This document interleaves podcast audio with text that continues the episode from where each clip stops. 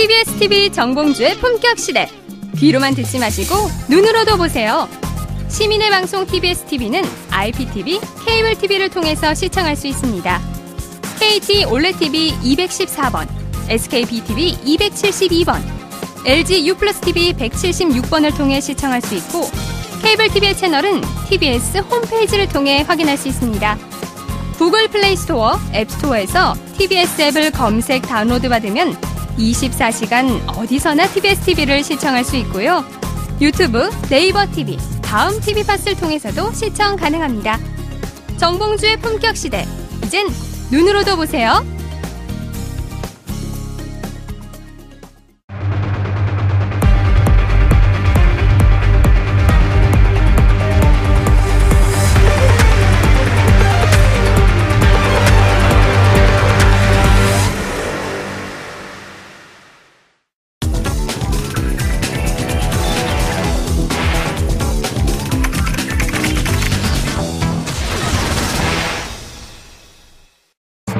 법무부가 검찰 중간 간부에 해당되는 고검 검사급 인사를 단행했습니다.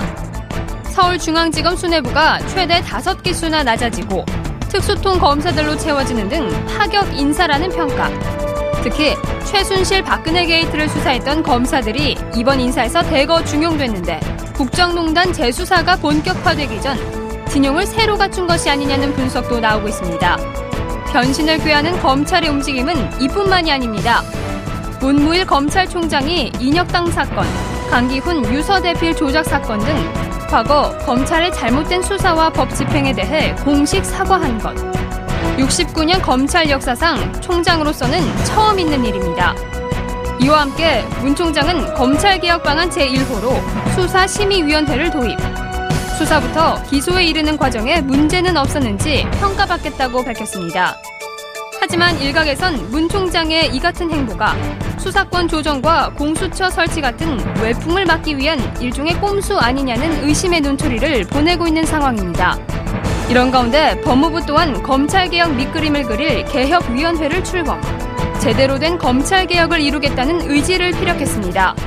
그런데 문 총장이 검찰개혁 방안을 내놓은 바로 다음 날 법무부의 개혁위원회 발족식이 있었던 탓에 검찰개혁 주도권을 놓고 양측이 벌써부터 힘겨루기를 벌이는 것이 아니냐는 우려의 목소리도 제기되고 있습니다. 검찰 개혁을 놓고 동상이몽을 그리고 있는 법무부와 검찰. 대한민국의 수건 과제인 검찰 개혁은 앞으로 어떤 방향으로 흘러가게 될지 이들의 행보에 이목이 쏠리고 있습니다.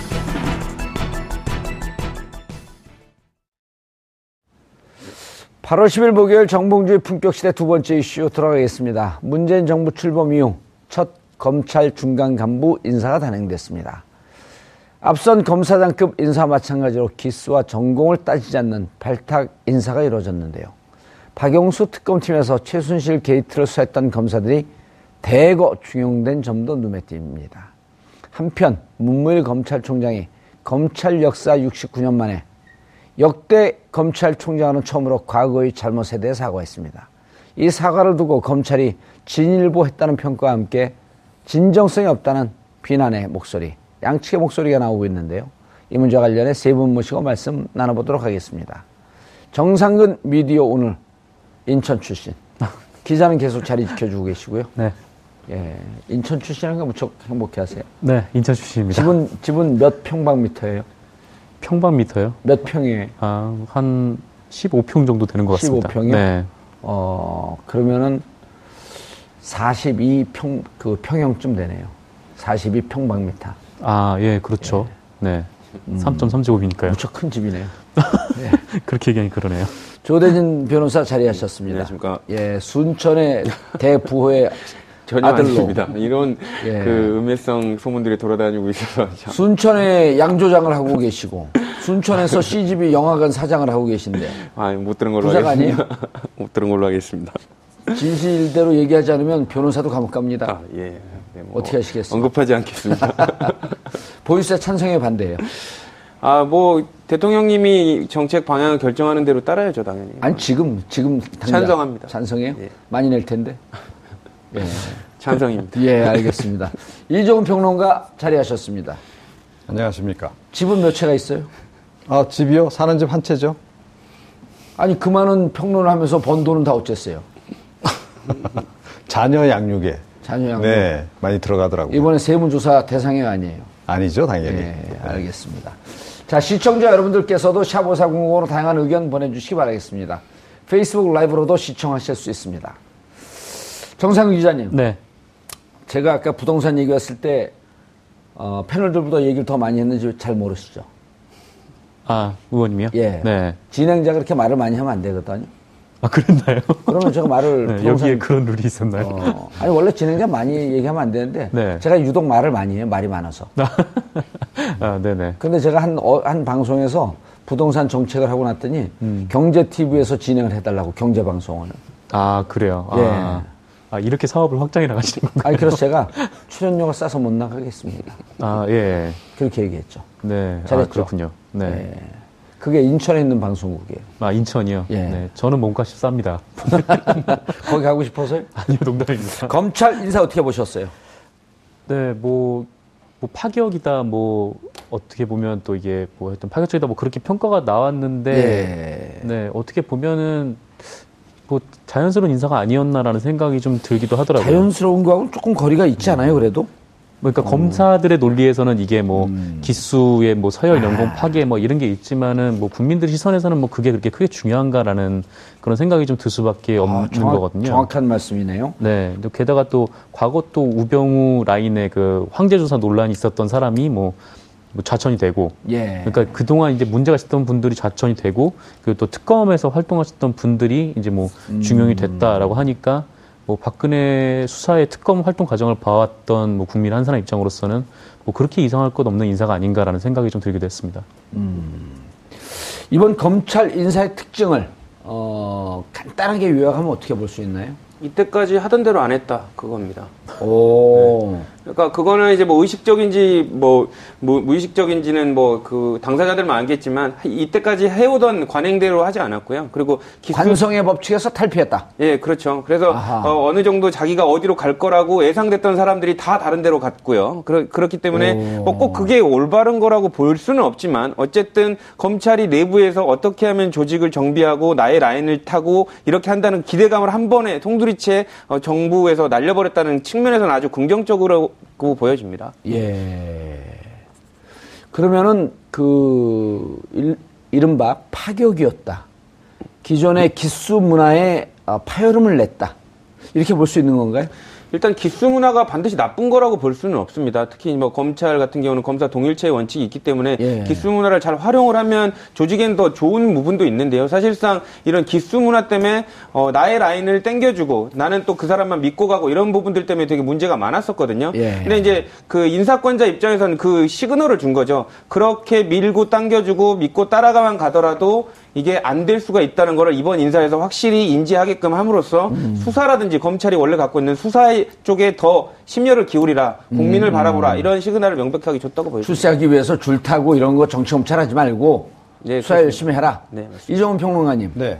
앞에서 끌어주고 뒤에서 밀며 정치 검찰 우리들은 떠나갑니다. 음, 뭐, 그런 노래가 생각나죠? 예.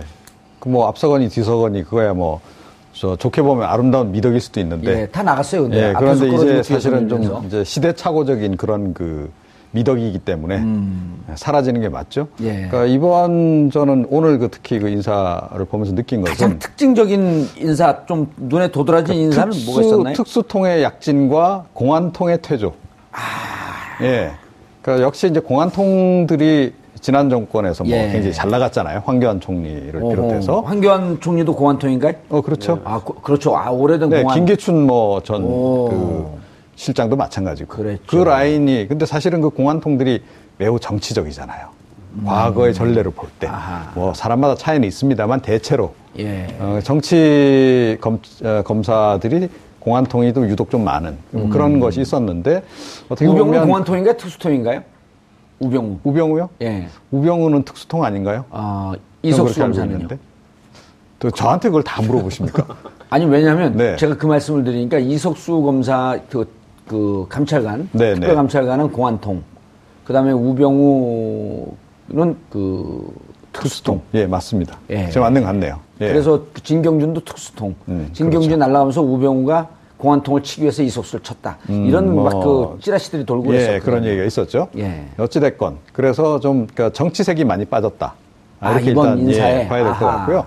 그리고 뭐 또 일각에서 뭐 윤석열 라인이다. 뭐 이런 네. 얘기가 나오던데 우선 윤석열 그, 어, 지검장 같은 경우에는 제가 알기로는 라인 같은 거를 안 만드는 분으로 일단 알고 있고 그리고 또 대체로 이번에 중용된 분들 보니까 자기 색깔이 좀 분명한 그래서 뭐 예. 누구의 라인을 탄다거나 이런 거를 썩 그렇게 그 어, 좋아하지 않는 그런 류의 분들이 좀 된 것 같아요. 그래서 윤석열 라인이라기보다는 윤, 윤석열 어, 류가 이번에 좀 약진한 게 좀 특징이 아닌가 이렇게 생각합니다. 알겠습니다. 그런데 라인을 안 만들지만 윤석열 또 중앙지검장이 바로 이 인사 있기 전에 어, 부산지검 차장, 부산지검 차장 검사를 땡겼잖아요. 네.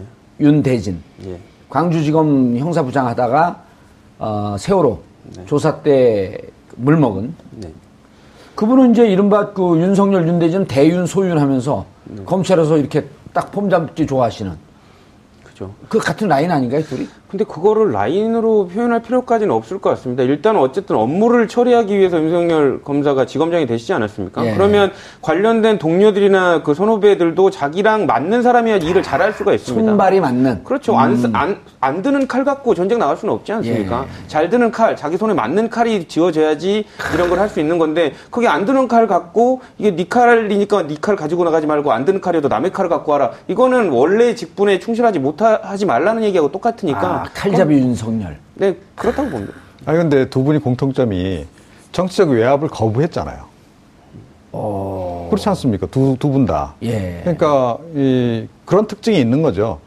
근데 이런 분들은 아, 서로 이렇게 상대를 존중해 주기는 할지언정 누구 누구 밑에 들어가고 내가 뭐 저 사람 뭐 이런 식의 관계를 일단 기본적으로 안 맺는다.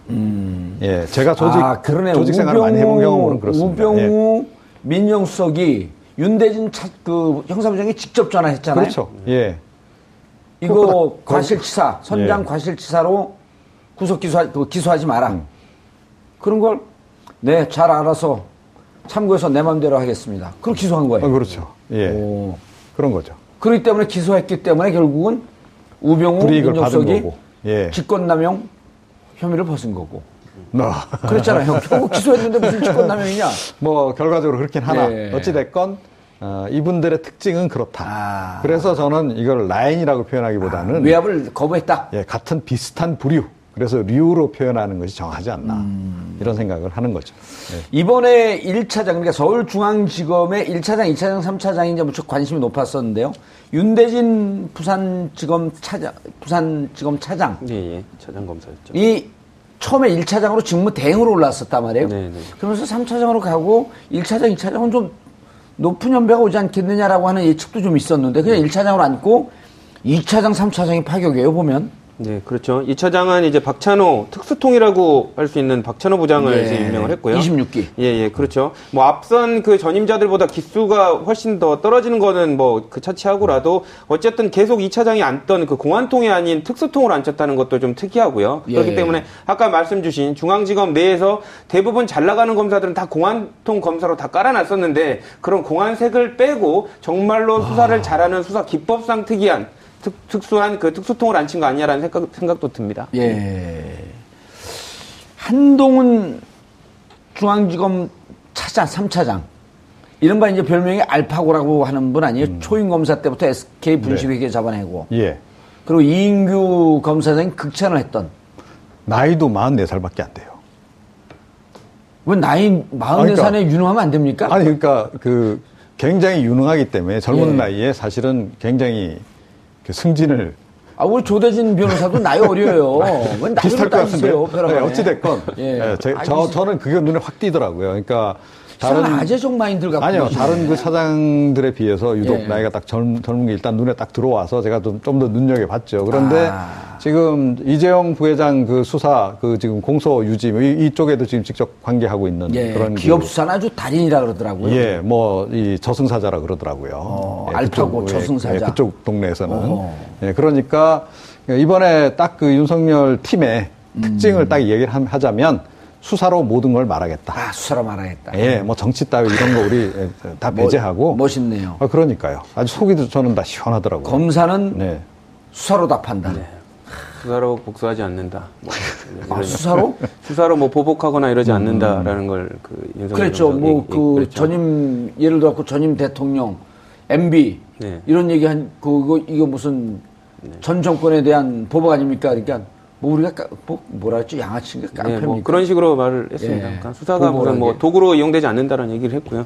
저는 이번 전체적인 중간 간부 인사를 좀 보면서 특징적이었던 분이 한 분 딱 보이는데 진재선 검사 있습니다. 진재선 검사라고 예전에 대- 국정원 댓글 사건 할 때 관련해서 그 담당 주인 검사를 맡았던 소위 예. 뭐 운동권 검사다 뭐 이렇게, 이렇게 해가지고 말이 많이 나왔던 사람 그래요? 검사 못 있지 않습니까? 검사네. 예, 진재선 검사가 이번에 그 부장으로 이렇게 왔습니다. 아, 공판부장으로 그럼 공안부장으로 왔습니다. 공안부장으로 어 그럼 꽤 높은 몇 개예요? 진짜 30기입니다. 그러니까 제일 이번에 승진하신 분들 중에서는 제일 낮은 예, 30기. 어, 개인적으로 연이 있으신가요? 아, 전혀 없습니다. 전혀 없어요. 네. 어, 그러니까 어쨌든 국정원 대선 댓글 개입 때 이른바 이제 최동욱 검찰총장, 윤석열 라인에서 윤석열과 함께 물 먹던 분들이 네. 다 명예회복이 됐다. 그렇죠. 아하. 정 기자님, 네. 그 앞으로 이제 이 검사들이 그냥 이후에 새로운 수사도 수사지만 국정 이 그 적폐청산 네. 그럼 지금 재판에 있어서 공소유지 이런 부분에 그 심혈을 기울여야 되거든요. 네네. 그런 것까지도 염두에 두면서 이번에 인사가 이루어진 건가요? 어, 뭐 그렇다고 봐야죠. 일단 뭐 윤석열 서울중앙지검장 자체가 앉은 것 자체가 뭐 공소 유지를 위한 것이었다. 뭐 애초부터 그런 얘기가 있었고. 특검의 공소 유지. 네. 예. 그리고 뭐, 어, 그 특수 1부장이나 특수 3부장 그리고 4부장 같은 경우에는 특검에 파견됐던 검사들이 이번에 또 자리를 아, 맡았거든요. 1부장, 3부장. 예, 특수 1부장이 신자용 검사고 예. 3부장이 양석주 검사, 4부장이 김창진 검사 이렇게 나오는데 아하. 이분들이 특검에 파견됐던 검사들이기 때문에 뭐 공소 유지는 계속 그 이어져 나갈 것으로 그렇게 보여지고 있습니다. 어, 이분들은 부장검사쯤이 이제 한 30대 초반 기수인가요? 어떻게 되나요? 어, 기수는 제가 잘 모르겠습니다. 어떻게 되나? 이 특수부 부, 부 장이면은 아, 제가 그것도 좀 확인을 해봐야 될 것 같은데 아까 그 제가 말씀드리는 그 진재선 부장 같은 경우도 30기인데도 되게 어, 빠른 편이거든요. 근데 뭐 한 그 언저리쯤 되지 않을까 싶습니다. 아, 그러면 27개하고 30개 요쯤 되겠네요. 예, 예, 예, 그럴 것 같습니다. 30기가 벌써 부장검사네요. 예. 한동훈, 어, 재계 저승사자, 아, 이재용 삼성, 이분이 SK 분식 회계 사건, 현대차고로 비자금 사건, 대우조선 해양 비리 사건.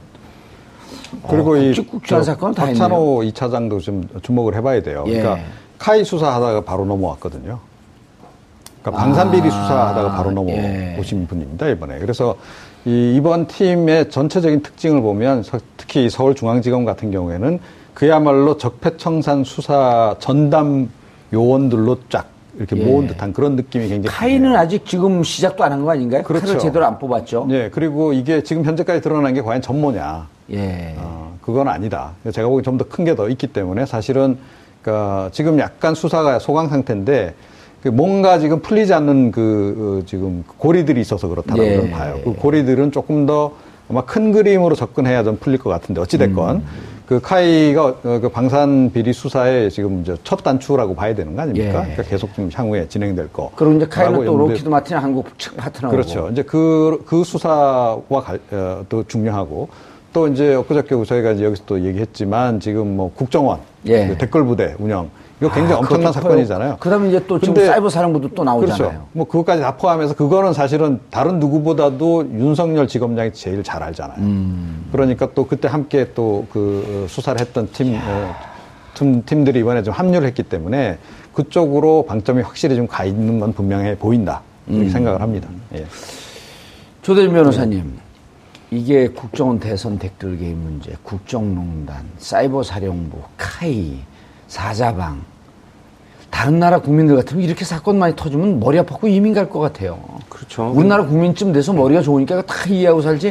이거 대한민국 국민이 사는 게 이렇게 힘들고 어떻게 살아요? 그렇죠. 뭐 한 달에 한 건씩만 터져도 머리 아픈데 지금 뭐 작년부터 해서 뭐 대통령 탄핵까지 막 계속 뭐 휘몰아쳐 오고 있지 않습니까? 근데 예. 이제 그 정권들이 감추고 있었던 뭔가 문제가 있었던 부분들을 이제 검찰들이 찾아내야 될 시기가 온 것 같은데 그렇죠. 지금 이제 인사를 통해서 보면 대충 무슨 수사를 할지 가늠이 되거든요. 근데 국민들이 이제 아마 생각을 하고 있을 겁니다. 그러니까 아까 말한 뭐 박찬호 부장이라든지 그 박찬호 차장이라든지 그 특수통 예. 어떻게 보면 박찬호 차장 같은 경우는 방산 비리의 무슨 수사 단장도 할 정도로 그쪽에 해박한 지식을 갖고 있거든요. 그렇기 음. 때문에 이번에 그 부분을 또 이제 맡으라고 윤석열 검사가 이렇게 좀그 임무를 줄 가능성도 있어 보이고요. 그렇기 예. 때문에 이런 부분들 이제는 이 전 정권들이 밝히고 안 밝혔던 그 부분들까지 까지게 되면 이제 국민들이 더 머리 아플 일이 남지 않았을까라는 걱정이 좀 됩니다. 이재용 평론가님, 네. 방산 비리는 이미 2013년에 고발이 됐던 거 아니에요? 그리고 당시에 민간 합동수사반 김기동 단장 이 그, 결국은 이제 2015년까지 그 오랫동안 수사했어요. 축소 수사를 해서 이제 그 당시에 덥수부 논란이 불거졌던 것이고 덥수단. 네. 그한 60몇 명 기소하면서 유일하게 카이 관계자들만 다 뺐고. 아 그럼요. 그러니까 사실 지금 보니까 완전 어이없는 경우잖아요. 카이 이번에 드러난 비리 지금 현재까지 드러난 근데 것만 이제 하더라도 재밌는 게 네. 김기동 단장도 또 어쩔 수 없는 게 기자들이 질문하니까 제가 수사하는 겁니까? 이상한 말을 했어요. 예. 청와대 하명 수사인 것처럼. 뭐 하명 수사였다고 봐야 되겠죠. 지금 이 우리가 결론적으로 이렇게 보면. 음. 예. 어, 그런데 사실은 어, 그럼에도 불구하고 그 어, 김기동 이제 부원장이시죠. 예, 김기동 부원장도 정말 소신 있는 그 어, 검사였다면 윤석열 지검장처럼 아 이렇게 외압을 자꾸 이렇게 넣는데 이래가지고 수사 못한다라고 그때 이야기를 하셨어야 되는 거죠. 예. 항명을 하셨어야 되는 거죠. 그런데 항명 하셨- 안 하셨고 오히려 더 적극적으로 좀 거기에 호응을 했던 것이 에, 우병우 라인으로 예, 지목받게 된 가장 결정적인 요인 아니겠습니까? 예. 그런데 어, 제가 보기에는 근데 이 윤석열 이번에 수- 에, 이 중앙지검 이 팀이 아주 잘 짜여졌는데 문제는 해결해야 될 사건이 너무 많다는 거죠.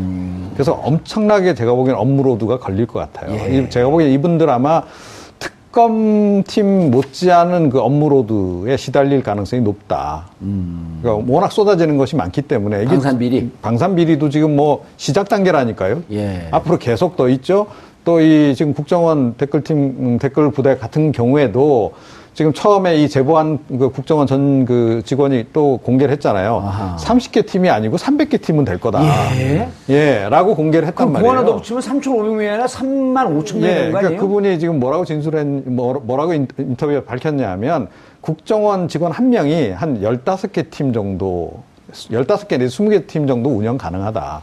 그러니까, 그러니까 30개 팀이면 두 명이면 충분히 운영 관- 관- 가능한 수준인데 그 정도 아니다라고 지금 이제 아니. 전직 국정원 직원이랬나요? 예, 바로 그랬습니다. 이게 댓글 사건 초기에 그 제보했던 분이 바로 그 얘기를 했어요. 그래서 어. 이렇게 보면 이게 지금 일파만파 지금 어디까지 번질지 몰라요. 지금 빙산의 일각만 드러나 있는 경우일 가능성이 높고 카이도 사실은 방산 비리의 극히 일부분이잖아요. 예. 지금 현재. 아니 카이는 이제 박근혜 네. 시절에 그 거니까 일단 역사는 거슬러 올라가고 처음부터 잡아야 되니까 일단 그러니까요. 먼저 이명박 해야죠. 정부 시절 예. 그거 방산 비리부터 시작해서 뭐 국정원 댓글 사건 수사 다 해야죠.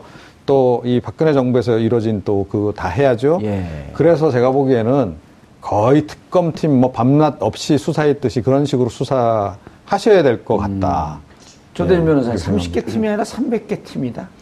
근데 뭐 지금 감춰진 게 워낙 많아가지고요. 더 드러날 가능성도 있다고 그럼 보여지고요. MB는 최근 측근이 뭐 그런 얘기를 했다 그래요. 정권이 영원할 줄 아느냐. 뭐. 뭐 100년 만년 하는 줄 아느냐. 네. 그렇죠. 정권은 영원하지 않지만. 선을 넘지 마라. 그렇죠. 무슨 고무줄 놀이 합니까? 선을 넘게? 그러니까요. 어쨌든 뭔가 선을 넘으면 안 된다는 거를 본인들이 알고 있다는 그 방증이기도 하고요. 어쨌든 저는 이거 인사하면서 이 정도 칼잡이들을 전면에 기스 어린 칼잡이들을 앞에 놔뒀다는 거는 그만큼 그 지휘부가 보기엔 요리할 게 많다는 거거든요. 아마 사건계의 노다지가 되지 않을까 싶습니다. 아마 대, 형 사고들이 아마 나올 것 같습니다. 그 예. 변호사들 촉이라는 게 있거든요. 흐름이라든지. 근데 막 좋아하시는 것 같아요. 막 이- 여기. 수임이 좀 들어올까? 아닙니다. 저는 저 신문을 통해서만 접하고 있습니다. 예. 자, 그런데 정 기자님. 네. 법무부 검찰국 소속 과장들 이렇게 법무부 파견 나왔다가 네. 그럼 이제 다시 돌아가 검찰로 돌아갈 때 대부분 승진을 한단 말이에요. 그 그렇죠. 승진하는데 이분들이 에이스 중에 에이스이기 때문에 주로 중앙지검 약 한 200명 되는 검사들이 있는 그 자리로 돌아가는데 음. 네네. 이번에 다 대거 물을 먹었어요. 그쪽으로 못 가고. 아, 네, 뭐 그렇습니다. 뭐그 검찰에서 법무부로 파견을 갔다가 뭐 이렇게 놨더니 결국에는 뭐 청와대 뭐 하명을 받아가지고 그거를 검찰에 전달하는 통로밖에 안 되지 않냐 뭐 그런 비판들이 좀 나와 있었기 때문에 그래서 이번에 뭐 법무부에서도 뭐 검사들의 뭐 그 내부 검사들에 대해서 발령을 냈는데 이분들이 뭐 다들 못 갔더라고요. 뭐 이선호 검찰과장 같은 경우에는 뭐 부산지검으로 자청이 됐고요. 뭐 박세현 형사기획과장은 수원지검. 네, 그러니까 각각 이제 지검으로 그 뿔뿔이 전국으로 흩어졌더라고요. 네. 수도권 지검은 그래도 그나마 괜찮은 거예요. 네, 부산 지검은 그렇죠. 완전 자천은 아니에요. 네. 어, 본청들이기 때문에 다. 어, 음. 더 보내야 되는 건데 근데 이분들은 어쨌든 그 라인을 타고 그쪽 그 자기 앞기수 선배들만 등, 등만 보고 쫓았던 사람들 아니에요? 그렇죠. 이분들에게 예를 들어 부산지검 자천 아니잖아요. 그럼요. 이게 뭐 수원지검 자천 아니잖아요. 그렇죠. 일하는데 좌천이 어디 있습니까? 국민을 예. 위해 일하는데 어디서는 다 전부 다 국민이 있는 데인데요. 네. 근데 아니 그리고 이런 데는 실제로 본청이기 때문에 네.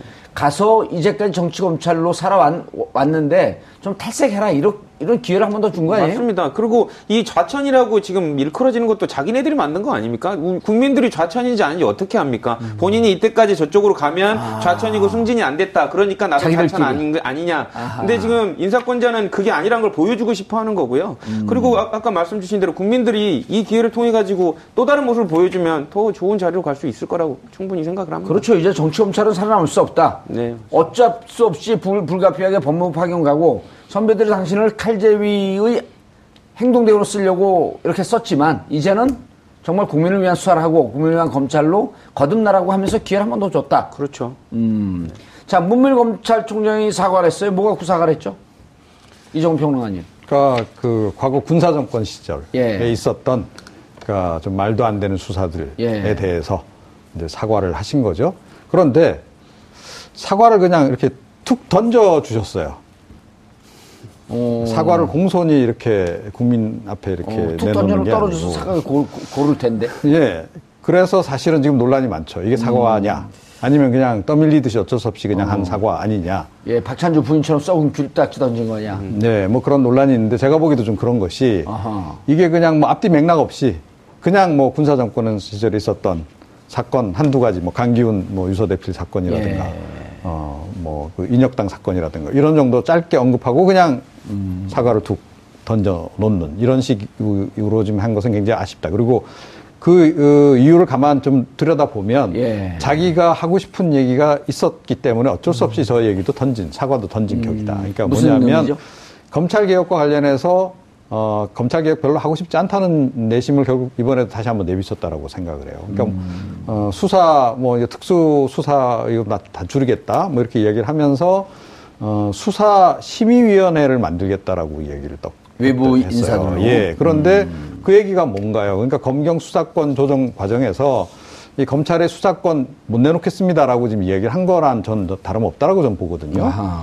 그러니까 검찰이 계속 수사권을 갖지 않는다면 그거 필요 없는 위원회 아닙니까? 음. 경찰 쪽이 수사권이 다 넘어가면 필요 없는 조직이잖아요. 예. 그런데 그 조직 얘기를 했단 말이에요. 음. 자, 그래서 이거는 제가 보기에는 본래 본인이 하고 싶었던 얘기는 그 얘기인데 음. 그 얘기만 아, 덜렁하기에는 좀 민망하니까 앞에 예, 약간 좀 사과를 배치한 음. 그런 그, 그 지금 어, 측면이 없잖아 보인다. 본심을 가리기 위해서 사과를 훅 던졌다. 네. 저는 어. 뭐좀 던졌다라고 좀 생각을 합니다. 조대진 변호사님, 그러나 저렇게 이제 부정적인 견해가 있는가 하면, 어, 이제까지 검찰이 자신들의 수사에 대해서 한 번도 사과한 적이 없었거든요. 그렇죠. 그러니까 그런, 그런 긍정적인 측면은 좀 사줘야 될 필요가 있지 않을까요? 물론 잘못했다는 사람을 대놓고 욕할 필요는 없다고 보여집니다. 예. 하지만 이 사과가 반성이 진짜로 있는 사과인지가 좀 의심이 된다는 그 부분이고요. 예. 뭐 소위 뭐 친구들끼리도 그러고 부부간에도 그런 얘기 하지 않습니까? 아내들이 반성 안 하고 미안하다고 얘기하는 게 더 싫다고 얘기를 하는데 아. 그 반성을 안 하고 말로만 미안하다고 하면 국민들이 그걸 알거든요. 근데 지금 여러 가지 정말 검찰이 내려놓고 권한을 포기하고 국민을 위한 검사로, 검찰로 가기 위한 방법이 아니라 아까 말씀 주신 대로 수사권 조정에 있어서 사전 포석으로서 이런 사과를 던지는 거 아니냐. 뭐 이런 조금 우려들이 좀 있는 상황인 것 같습니다. 그거는 그냥 언론에서 그렇게 봐준 거 아니에요? 우리들의 진정한 판단 이런 것도 얘기해줘요. 저는 개인적으로 잘, 잘은 모르지만, 문무일 검사가 그 검찰 개혁에 대해서 가장 강- 강력한 의사를 갖고 있고, 어, 일정의 청와대 뜻도 충분히 이해하고 있다. 이렇게 듣고 있거든요. 그런데 이것을 저항한다? 그러니까 물론 그 당연히 그 검찰총장이고 그 예. 새 정부의 그, 그 임명권자의 그 의사를 알고 있을 겁니다. 근데 다만 음. 걱정스러운 것은 예. 검찰이 자기가 그 검찰 수장으로 만들어지기까지 자기가 몸담았던 조직을 자기 손으로 손을 대는 그 최초의 검, 검찰총장이 될 것이냐 이, 이 부분에 있어서는 조금 못 믿어온 부분이 꽤 있다라는 부분을 좀 말씀드리고 싶습니다. 예. 정 기자님. 네. 현장에서 법조 출입하는 기자들의 판단은 좀 어떻습니까? 그 문무일 검찰총장이 저도 이제 검찰에 있는 후배들 얘기를 들어보면 검찰총장이 어떻게 앞장서서 조직에 칼을 대겠냐. 네. 라고 주장하는 사람들이 있는가 하면 네. 어, 막 이제 승진한 부장검사들. 그 이제 검찰의 분위기가 많이 바뀐 거죠. 문화도 바뀌었고. 네. 무슨 얘기냐? 검찰이 이렇게까지 그 정치적으로 오명을 뒤집어 썼는데 네. 이제 검찰이 개혁해야 된다라고 하는데 좀 긍정적으로 봐야 된다. 그리고 그 전에 검사 검 그 동일체라고 할지라도 예전에 조직 폭력배 비슷한 문화에 사로잡혀 있던 그런 검사들이 많이 없어졌다 이제는 네. 이런 양쪽의 얘기를 다 하거든요. 네. 뭐 양쪽 얘기도 다 하고 하는데 근데 문무일 검찰총장이 처음 그 청문회 모습을 나타났을 때 좀 기자들이 좀 당황스러웠던 거는 그동안 청문회 진행되는 과정에서 많은 그 국무위원 후보자들이 나왔을 때 대체로 그 대통령의 발언과 거의 일치하는 답변들을 거의 해왔었거든요. 근데 네. 문무일 후보자 같은 경우에는 그렇게 뭐 고위공직자 비리 수사처라든지 하여튼 이런 뭐 문재인 대통령의 검찰개혁 핵심 사항들에 대해서 이렇게 뭐 명확하게 답을 내리지 않았거나 하여튼 그런 일들이 좀 있었기 때문에 음. 어, 과연 이분이 뭐 검찰 개혁의 의지가 있는 건가라는 생각들을 좀 하긴 했었죠. 음. 근데 뭐, 뭐 문재인 대통령이 임명을 할 때 뭐 내 생각과 뭐 크게 다르지 않다라고는 했고 그리고 이번에 뭐 그뭐 1년 7개월 만에 검찰의 정기 임사가 나왔는데 뭐 그게 이제 오늘 나왔기 때문에 좀 더 지켜보고 그다음에 음. 좀 판단해야 된다 뭐 그런 얘기도 있습니다. 조 변호사님, 네. 그 이게 검찰총장이라는 게 무척 중요한 자리이기 때문에 어떻습니까? 그냥 야저 뭐 문제 없고 잘할 것 같아. 그러면은 어 자기 자기 검열 한번 좀 해보고 쭉 이렇게 그 질문지 받아보고 그거, 하- 그거 합시다. 이렇게 가지는 않을 거 아니에요. 그렇죠. 뭐 상당히 민정 쪽하고 어떤 사람이 검찰로 돼서 검찰 개혁이라고 하는 화두 두 가지 아니에요 지금 검찰 스스로의 개혁. 그러니까 의지를 어느 정도 국정농단 재판 네. 이 두 가지 아니에요? 네.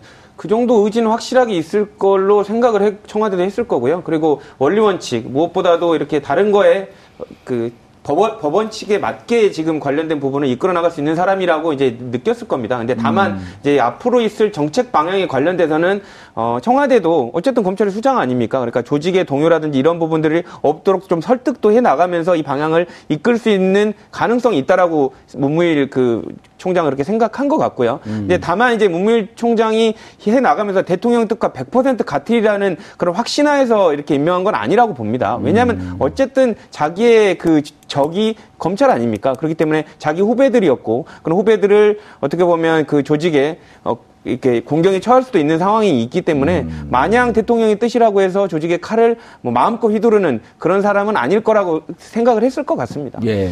저는 그 이, 국민에 대한 사과와 더불어 그 뒤에 쭉 한 얘기 속에서 문무일 검찰총장의 방향성을 제 나름대로 좀 이렇게 분석을 해 봤는데요. 그러니까 지금 어차피 지금 두 가지를 다 잃어야 될 상황이라면 그 중에 예, 한 가지만 잃고 한 가지는 지키자 이런 입장을 정, 정리한 거 아닌가 이렇게 생각해요. 그러니까 공수처 설치와 더불어서 검경 수사권 조정 이 두 가지 아닙니까? 예. 핵심이.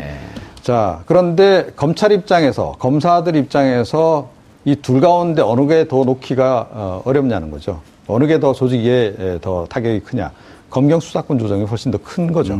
그래서 이거는 반드시 지켜야 되겠다. 예. 하지만 공수처 부분은 여차하면 조금 내줄 수, 수도 있다. 라는 판단을 한 것 같아요. 그래서 사실은 그 대국민 사과 이후에 그 하- 후반에서 한 얘기들을 보게 되면 조금 전에 말씀드렸듯이 이, 그러니까 수사 심의위원회 예. 만들자. 이 얘기는 뭐냐면 검경 수사권 조정, 어, 사실은 수사권 우리가 놓을 수 없다라는 얘기를 한 거고.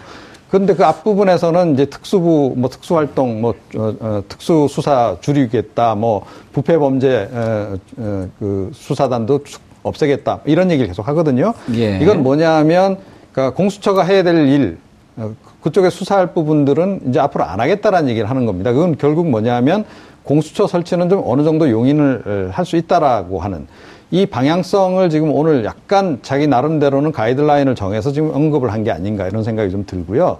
근데 공수처 부분은 사실은 검찰 입장에서 특히 검사들 입장에서 별로 손해 볼 것이 없는 것이 공수처가 만들어지면 사실 그 공수처의 수사 요원들 상당수는 다 검찰에서 파견돼요. 그렇죠. 파견되는 예, 형태로 그럼요. 하기 때문에 네. 별로 자리하고 상관이 없는 겁니다. 음. 그런데 이 검경 수사권 문제는 다른 거죠.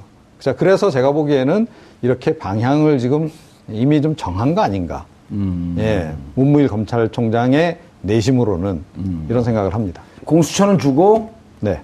수사권은 수사권은 지킨다. 지키자. 네. 아, 그렇게 보인다. 예. 제가 보기엔 그렇습니다. 근데 수사권을 예를 들었고 그 이게 법률적 그 영역인데 기소총 수사청을 신설하고 분리하면 대, 대책이 없잖아요.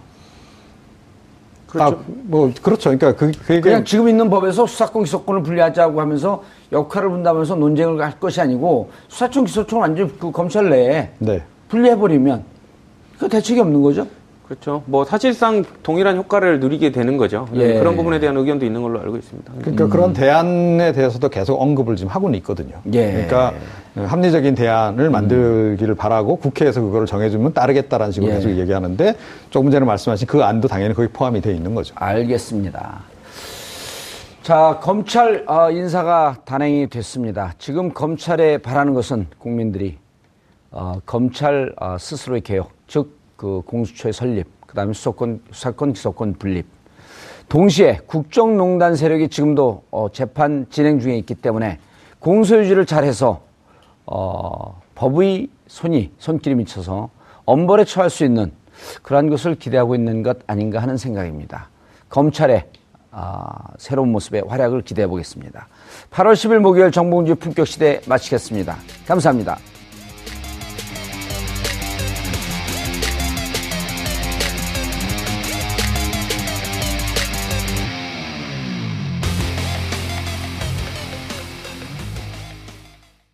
오늘 방송 좋았나요?